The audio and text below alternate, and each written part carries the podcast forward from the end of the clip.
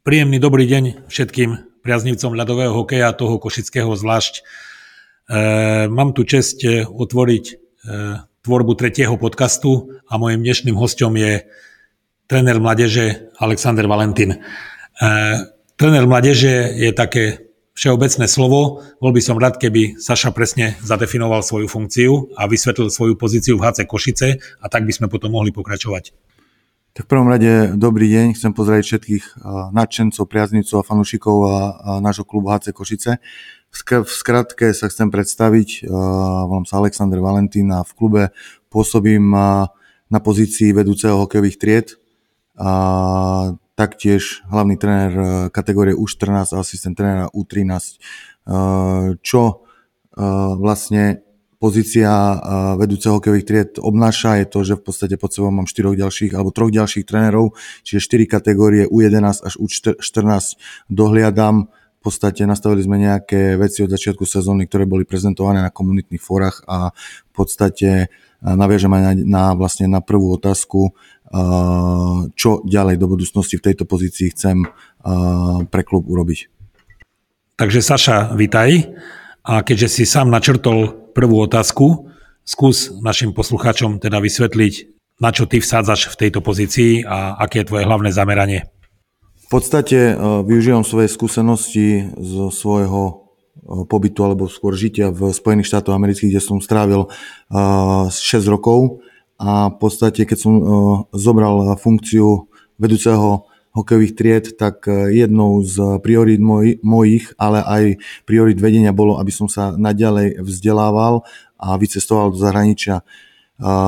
Musím sa vrátiť e, k môjmu pobytu vo Švédsku, kde som absolvoval pred dvoma týždňami výbornú, výbornú trénerskú stáž v meste Linköping, e, kde vlastne sídli najlepšia akadémia hokejová vo Švédsku.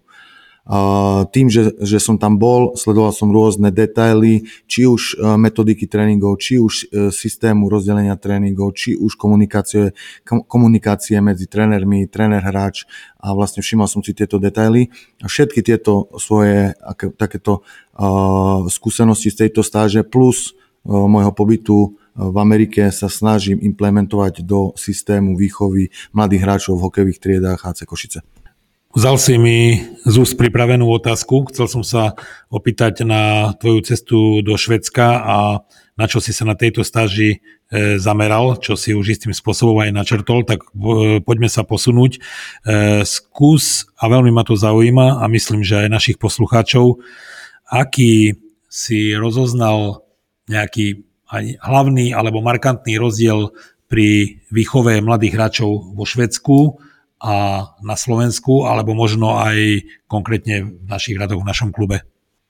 Švedsko ako také musíme aj charakterizovať vlastne ich, e, ich kultúrou a ich naturelom. Švédi a v podstate aj Fíni sú veľmi kľudný, veľmi pokorný národ, veľmi pracovitý.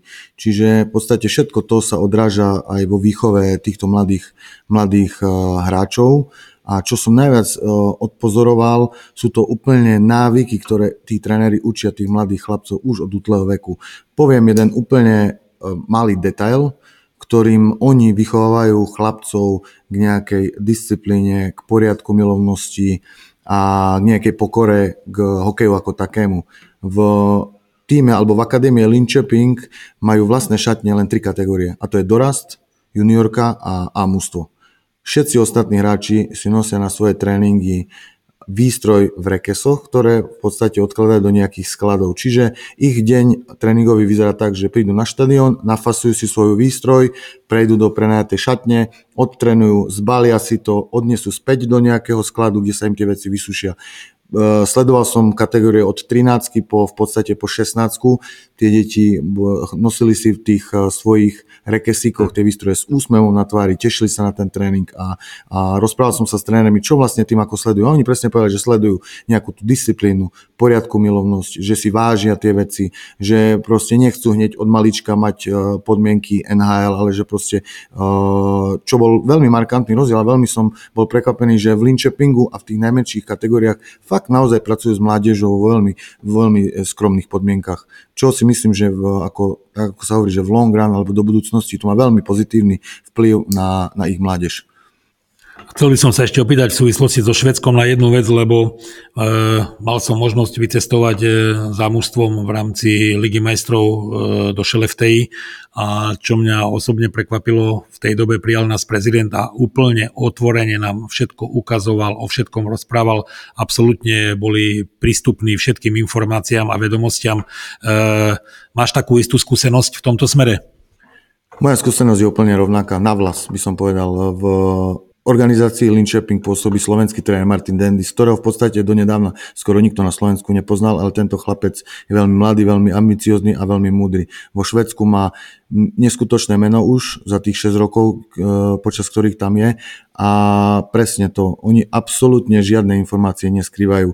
Od prezidenta klubu, od trénera juniorku, od manažera, trénera Ačka, boli všade prítomní, e, odpovedali nám na naše otázky, ukázali nám proste e, celé zázemie. A ich moto je také, že oni nechcú schovať pred nami informácie, oni sa o to radi podelia. A to je v podstate aj ich motivácia do budúcnosti, že v podstate aj keď ostatné národy budú nasledovať ich kroky, to ich motivuje k tomu, aby to ich systém, daný systém, ktorý si myslím, že je na najvyššej úrovni, stále zlepšovali a zlepšovali. Čiže presne ako si ty povedal, otvorení, chodili sme na tréningy, spolupracovali s nami, odpovedali na každú jednu otázku, či to bola otázka už len, či sa v tej kategórii beha, alebo čo sa robí, alebo či máme zamerať na to. Absolútne nič pred nami neskrývali, ukázali nám názorné videá, názorné ukážky tréningov bez problémov, otvorene. Čiže naša skúsenosť bola, bola úplne na najlepšej, si myslím, že úrovni. Super zaujímavá téma. Verím, že aj naši e, posluchači si to užívajú rovnako ako my dvaja, túto zaujímavú diskuziu.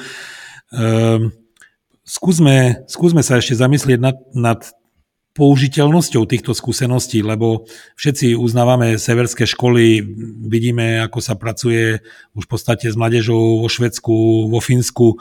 E, myslíš, že tieto poznatky sa dajú, alebo konkrétne veci by sa dali vypichnúť, vybrať a postupne presadiť aj v našich podmienkach? Zase sa vrátim ale k naturelu o, severských krajín alebo Švédov. Hej.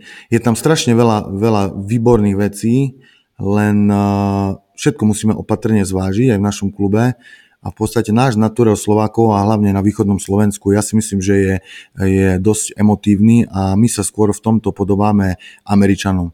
My máme radi vybičované aj zápasy, tréningy sú trošku motivovanejšie. Všetky tréningy na môj vkus vo Švedsku boli príliš kľudné.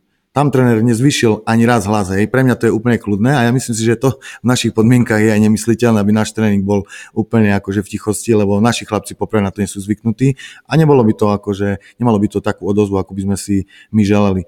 Čiže je tam veľa systémových vecí, metodických vecí, ktoré určite spojím a v podstate ja už pracujem na nejakom svojom takom mini projekte pre ďalšiu sezónu, v ktorom by som chcel spojiť veci z amerického hokeja, čo sa týka metodiky systému, pospájať to so švedským a vytvoriť niečo, čo bude fungovať na náš naturál na Slovákov a hovorím ešte aj my ako na východnom Slovensku sme v podstate trošku emotívnejší ľudia, čiže niečo, čo bude mať uh, veľmi dobrú odozvu u chlapcov. Niečo už uh, sme v podstate začali hlavne v tej kategórii U14 a myslím si, že chlapci reagujú na to výborne. Uh, veľa vecí som si len potvrdil svojou stážou vo Švedsku, že ideme dobrou cestou a myslím si, že smerovanie a čo sa týka aj podmienov v klube HC Kočice je výborné Čiže ja veľmi vidím veľkú budúcnosť v tom, že dané veci z týchto stáží vieme, vieme implementovať aj v našom klube a verím, že hovorím, všetko trvá čas, nebude to za týždeň, za mesiac, ani za pol roka, ale v dohľadných rokoch ja si myslím, že budeme žať už prvé ovocie.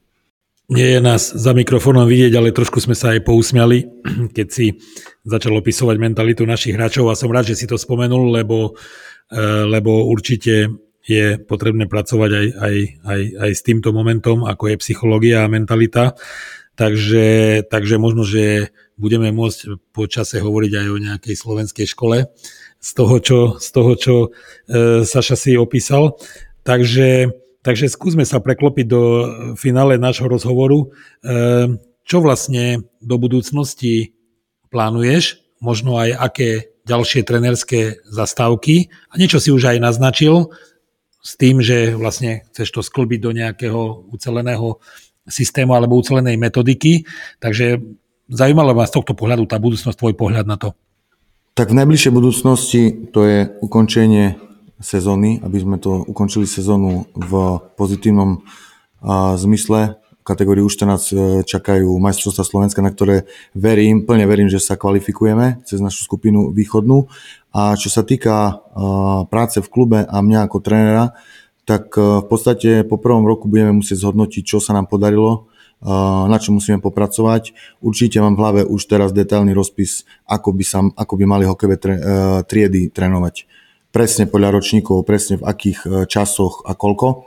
A v podstate trošku možno aj zjednotiť nejak metodiku tých hokejových tried, aby sa to trénovalo v podstate na nejakom rovnakom princípe. A čo sa týka ako trénera, mňa ako trénera, tak e, ja naďalej e, a vlastne plánujem celé leto vycestovať na dve stáže. E, prvou by mala byť stáž v Tampa Bay, keďže v podstate sa na ľade v lete starám o Erika Černáka, tak skrz neho uh, určite vycestujem do Ameriky. Chcem vidieť tam za zeme klubu, určite čo sa bude dať popozerám.